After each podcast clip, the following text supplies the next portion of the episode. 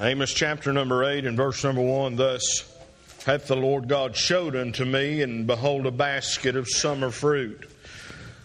I've spoke with you on several occasions about this particular verses right here. And he asked Amos, What seest thou? And I said, A basket of summer fruit. Then saith the Lord unto me, The end is come upon my people of Israel. I will not again pass by them anymore. I talked to you this morning about that Samaritan woman at the well.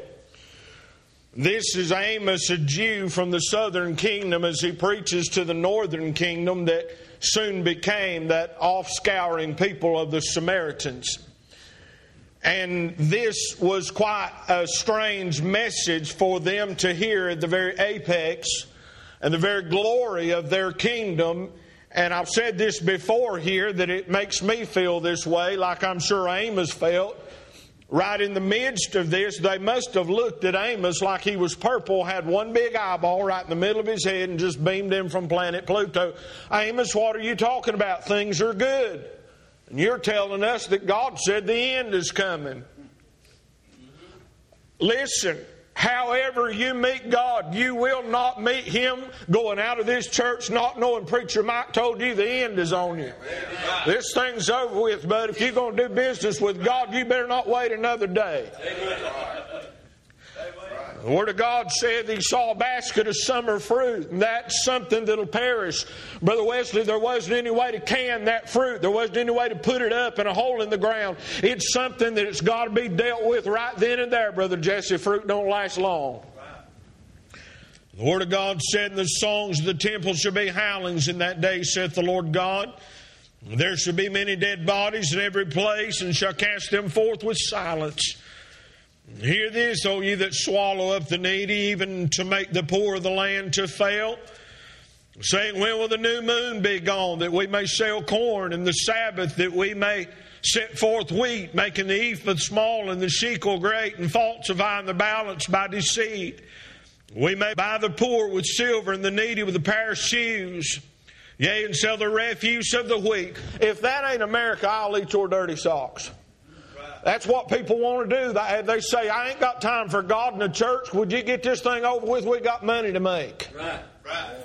And you watch what's happening to folks' investments right now. Yes. The moth's eating it, buddy. Amen. Yes, sir. and the Lord has sworn by the excellency of Jacob, surely I will never forget any of their works. Uh oh. Shall not the land tremble for this? And every one mourn that dwelleth therein.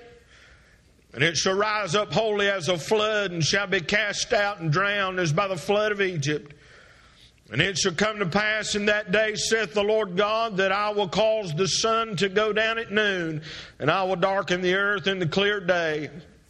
I'll turn your feast into mournings and your songs into lamentation, and I will bring a sackcloth upon your loins and baldness upon every head, and I will make it as the mourning for an only son, and the end thereof as a bitter day.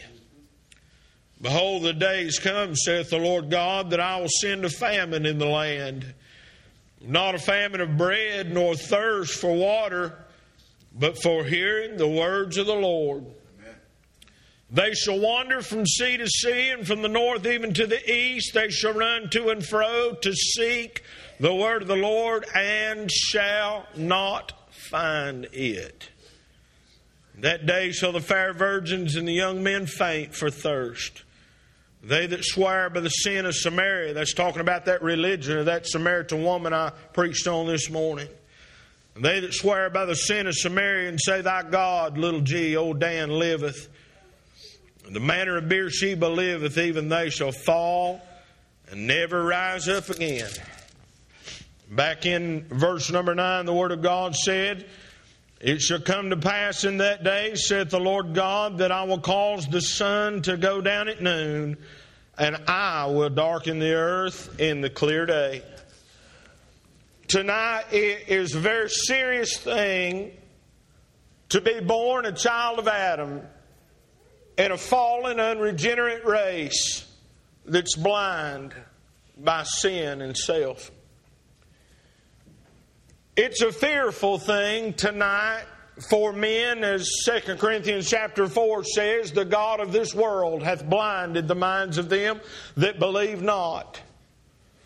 And it's a fearful thing for men to be blinded by Satan. But verse number 9 says, It shall come to pass in that day, saith the Lord God, that I will cause the sun to go down at noon, and I will darken the earth in the clear day. And if God will be my helper tonight, I'll speak to you on the terror when God turns the light out. I watched folks this morning file out of this building, and I noticed the opposition. I hope you did in the building this morning. It's amazing after the way God showed up here Wednesday night. Then you come in on Sunday morning. You got a bunch of devils come in, ain't interested in being here, but they got to show up just to make their appearance once a week and come in and grieve the Holy Ghost of God off everybody else. And God's about to puke them out of His mouth, and He will do that one day. And I watched folks file out that door this morning with a broken heart as I watched individual after individual come by me knowing that they have absolutely no knowledge of the grace of God God knowing that they couldn't care less. They just want me to shut up so they can go to Fire Mountain or wherever it is they're going to have lunch. They ain't interested in God. But I'm going to tell you what, they're not going to die and go to hell not knowing God gave them an opportunity and God gave them a chance. But you see the judgment of God on Israel here, and there's a lot of applications. And one thing I see without a doubt in this scripture, God said there would come a day when men would want to know the truth. The Word of God tells us that there'll be a time, there'll be a place that there will be certain individuals, and certainly not everyone, but there will be those who would give anything and realize that there's a need for the counsel of God. Number two, the Word of God says that men would reach a time that they would give anything to hear a message of hope and of help. And men would be willing to do, Brother Jesse, whatever they needed to do to travel wherever they needed to go to and look wherever they need to look to find a message from God. I'm talking about a word from the Lord. I'm not just talking about standing up and preaching a sermon. We got sermons all over the land today. I'm talking about sometime when you get a message that came direct from heaven. Listen, I don't hit a home run every time I stand this pulpit. I got enough sense to know that. But going to be faithful and preach this book as best I know how. But there's some times that God, in His tenderness and mercy and grace, sends us a word from heaven, and buddy, you better be here to hear it. Let me help you out with this. God will hold you accountable for every message you ever hear that comes from heaven. Let me help you a step farther. God will hold you accountable for every message you should have heard from heaven, but you didn't. But the Word of God said, number three, that no matter how bad they wanted it, no matter where they went to look for it, God said there was going to come a time they wouldn't find it. Boy, it looks like we have almost reached that in America today. Now, I'm, I'm, not so boastful and I'm not so proud and puffed up in pride. I think we're the only ones with the truth. I don't believe that. And don't you go out here and tell somebody we're the only church around that's got God. That ain't true. Amen. But they ain't as many as folks think they are. And if you don't believe that, you just go to looking and you go to trying to find God around this land, and people say, Boy, it's so good. I was down in Texas a little while back. I don't know, it's been a few years ago now, and we'd been out there trying to seek the Lord, and we went to this little old church here and there, and we were in this particular town, particular church, and this old boy we knew, and his mama said, Boy, you're going to love our church. It's just so wonderful, and it's so good, and our pastor's so full of God. And we went to church that night and I was scratching my head wondering if I got in the wrong building because they wasn't in it. You hear some people's opinion of what God is, it means lively music. You hear some of people's opinion about when God shows up, and it's just got to do with somebody getting emotional. But I tell you, there's a big difference in just having an emotional hoopla service and the Holy Ghost of God showing up. There's times when the power of God shows up on a service that people will just weep. I've seen it, Brother Wesley. I've seen a thousand folks assembled together before, and the man get up to lead singing, and the Holy Ghost of God fell on that place. And I was sitting back on the platform, and I looked up, and that old boy was weeping and screaming in tears. Next thing I knew, he was laying prostrate out on the floor behind the pulpit, weeping like a baby. In the next few minutes, I watched as nearly a thousand people were laying down on the ground everywhere, weeping like little children. And the Holy Ghost of God moved in power. And I tell you, when God's moving, it ain't just a big hoopla. Amen. A lot of folks got a wrong idea what, about what God is. They think their emotions and some feelings just means God's there. And listen, your emotions are good, your feelings are good, but that don't necessarily mean it's God. The Word of God said that there'd be a famine in the land. Now, I know a lot of men expound these scriptures, and I believe some have a lot of application, but I want you to see in verse number 11 Behold, the days come, saith the Lord God, that I will send a famine in the land. Not a famine of bread, nor of thirst for water, but the hearing of the words of the Lord. Now, a lot of men say, and I'm not just rebuking them, that the famine that's coming is not a famine of the preaching of the Word of God, it's a famine of the hearing of the Word of God because people won't listen. I understand what they're saying and I see the application, but that is not the doctrinal interpretation of this Scripture. All you've got to do is read the commentary on it. That's in the next verse. And they shall wander from sea to sea and from the north even to the east, and they shall run to and fro and seek the word of the Lord and shall not find it. This is talking about people that would listen if they could hear it. It's talking about people that would gladly accept the word of God if they could get it, but they can't find it. It's talking about God sent the famine. God ain't sending them no word from heaven. A famine means a severe lack of food. I'll give you three reasons real quick, three primary reasons for famine. And number one is crop contamination and pestilence and disease in the crop. That's the Laodicean church age we live in, where disease has crept into the church and sin has taken over, and the church is saturated and inundated with folks that's never been born of the Spirit of God. I mean, they come in and they're good moral folks and they don't mind to stand up in public, and first thing you know, some old deacon decides they need to be a Sunday school teacher.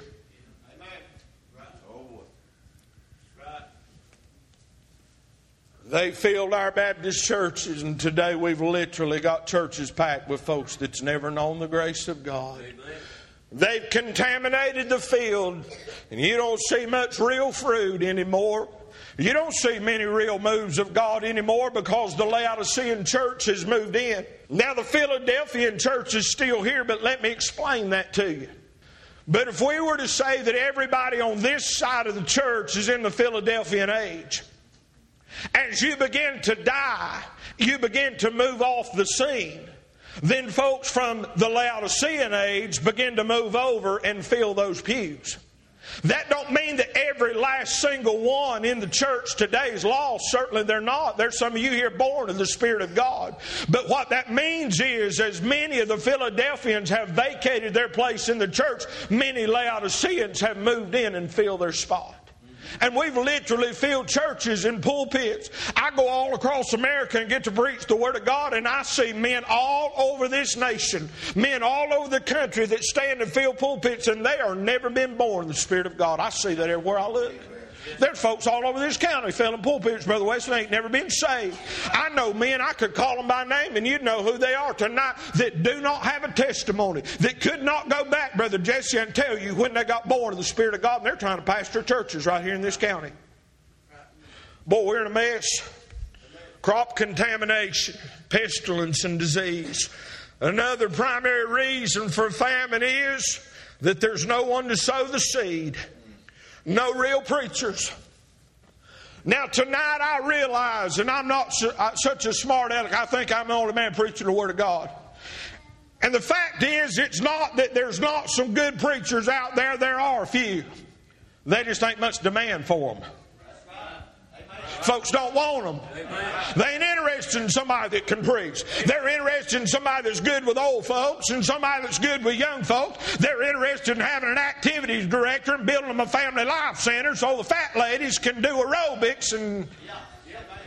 They ain't interested in preaching the Word of God. But I'm going to tell you what we need to do. We need to concentrate on preaching the Word of God. I'm telling you, I believe with all my heart that's what gets me born into the family of God is the preaching of the Word of God. I'm all for them CDs. I'm all for going wherever you go, son. I tried to pray my best for you to go down there and preach like your head was on fire. I believe in preaching, buddy. You, you're looking at a Baptist preacher that believes in preaching. I don't care if we don't ever do nothing else in this place, but if we preach, that will get the job done. But I'm going to tell you what, there's a lot of good preachers that's laid down on the battlefield because they got so beat down and got so weary trying to come. Do you have any idea how it makes me feel? To study and pray and try to dig from the Word of God and seek God and do what I have to do to try to hear from heaven, try to isolate myself and get away from this world, drive my poor wife nearly half crazy and try to hear from God, come in here, try to be full of the Holy Ghost and stand up and preach and stand here and wonder, well, where's so and so at? Well, their young'uns got ball practice tonight, and you know they got homework to do, and after all, it's just Wednesday night. You missed your cookie this past Wednesday night if you wasn't here. I'm to tell you what. There'll be a famine in the land when we run out of preachers. I don't see a whole lot of young men coming up filling the ranks, Brother Wesley. I, I love to teach young preachers. I love teaching in Bible college. I've had some, some blessed opportunities in days gone by to teach young preachers.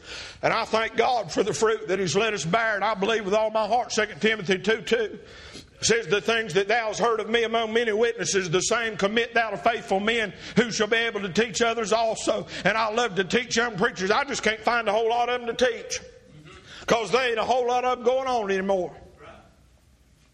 We don't see a whole lot of God on a lot of men anymore. There's some that are really called of God that just got so beat down and got so discouraged and nobody won't listen. Nobody won't hear what they got to say. And that's one primary reason that there's a famine and a lack of food is because they ain't men to sow the seed. But I'll tell you another primary cause of crop failure is a lack of rain. In the Word of God, if you don't already know this, rain is a type of the moving of the Holy Ghost. You see, tonight we're blessed on this hill. We have the presence of the Holy Ghost. But you see, what we need is not just the presence of the Holy Ghost, we need the power. Amen. That's what we're lacking a whole lot of is the power. And that's what I'm trying to beg God. If He's got to break me and He's got to get some stuff out of me and help me, I want the power. I want to be able to come in here and have the power of God. When some of these precious lost folks stumble through these doors looking for some help, that there'll be more than just enough Holy Ghost to let them know God's real, but there'll be enough to have power for the church to birth and the womb to be strong enough to give forth children. There's a lack of the Holy Ghost. But I want you to listen to Second Thessalonians chapter 2, verse number 7. The Word of God says, For the mischief of iniquity doth already work. Only he who now letteth will let till he be taken out of the way. That's speaking of the Holy Ghost of God. That means that the reason that evil has not absolutely completely 100% taken over the church is because the Holy Ghost holds it back. You think about some of the services that you've come in here, and it's like the devil's had a chokehold on this church. You just think about that for a second. And you think about some of the services we've come in here, and God, the sweet Holy Ghost, has breathed through here like a breath of fresh air. But what do you think it'd be like if the Holy Ghost was to back off and leave? The devil would just have a chokehold. And the Word of God says that there's coming a day when the church, the true born again believers, are going to be snatched away, caught up to be with the Lord. And the Word of God said, Then shall that wicked, capital W, that's a proper name for the Antichrist, then shall that wicked be revealed, and not until then. We're not going to know who he is till the church is gone. I ain't going to worry about it. Whom the Lord shall consume with the spirit of his mouth, and shall destroy with the brightness of his coming. Even him whose coming is after the working of Satan with all power and signs and lying wonders, with all deceivableness of unrighteousness in them that perish. Why?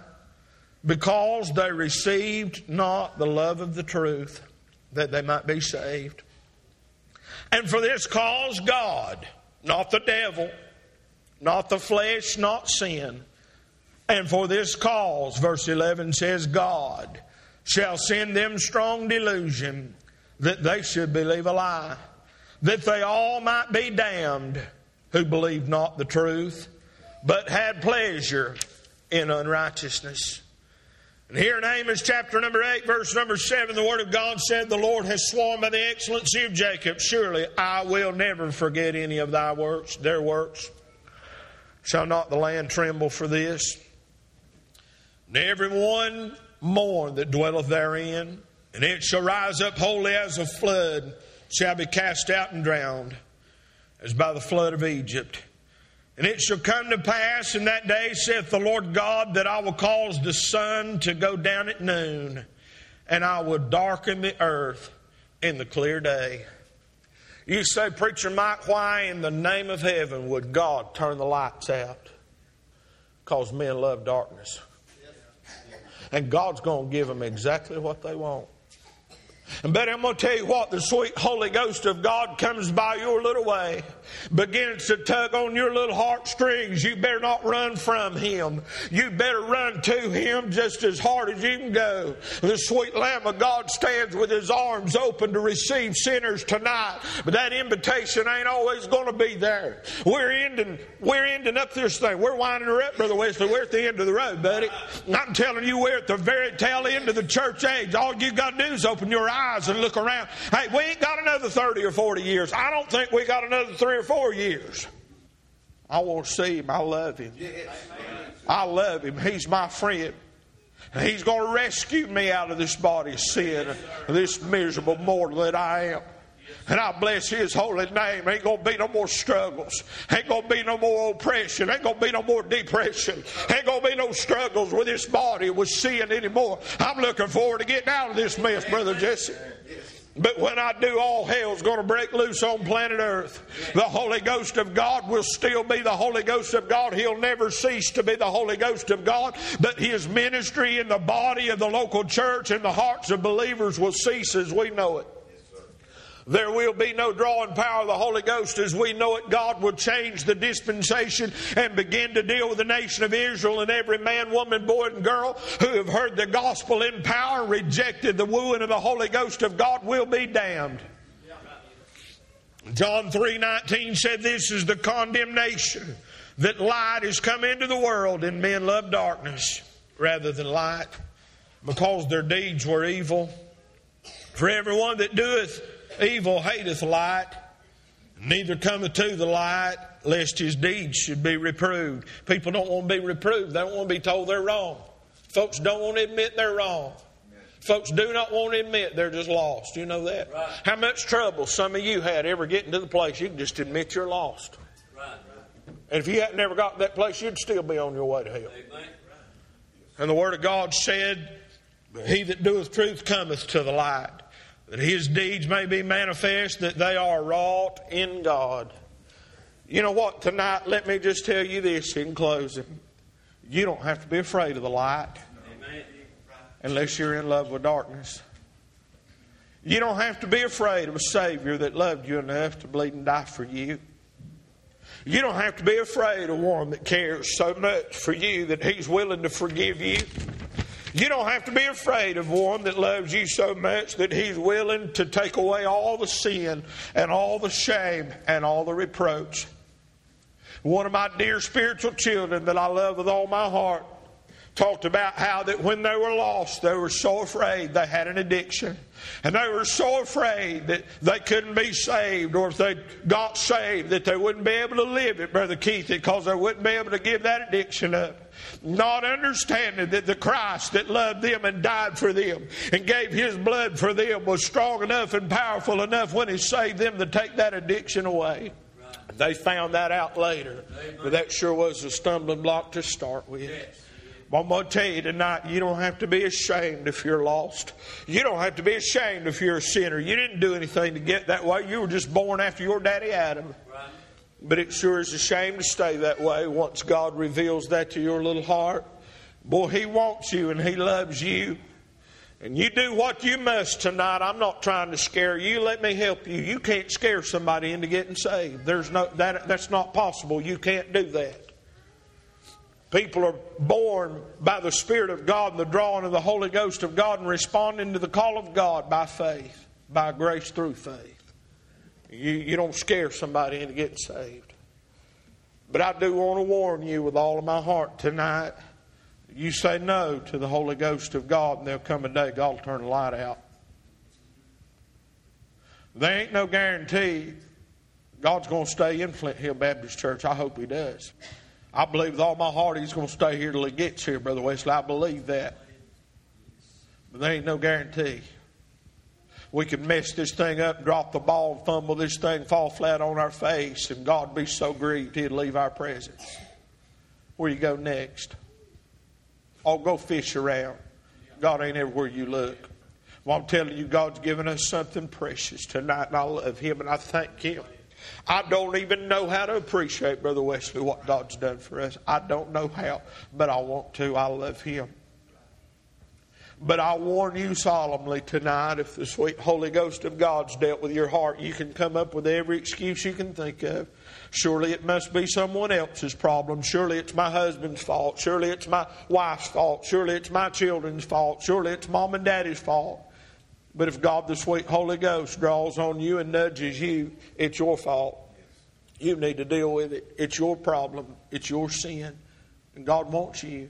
He loves you. You say no long enough, there'll come a day He'll turn the light out.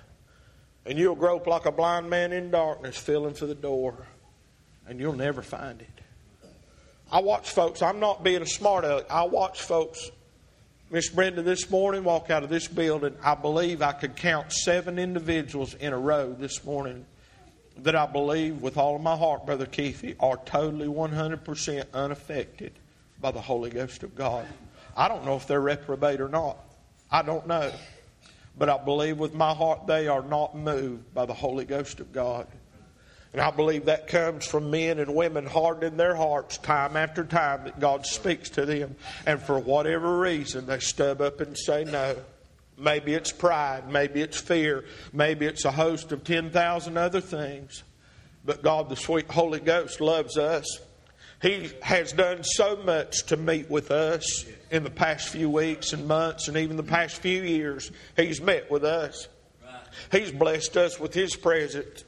I do not want to take that for granted. I do not want to take that for granted. I don't want to waste a service. The devil tried to steal this service from us tonight. He tried to steal that from us earlier this afternoon, tried to steal it from me. He's a thief and a liar because he knows God's moving and God's trying to really genuinely help folks that will really genuinely receive help. It's about nice closed.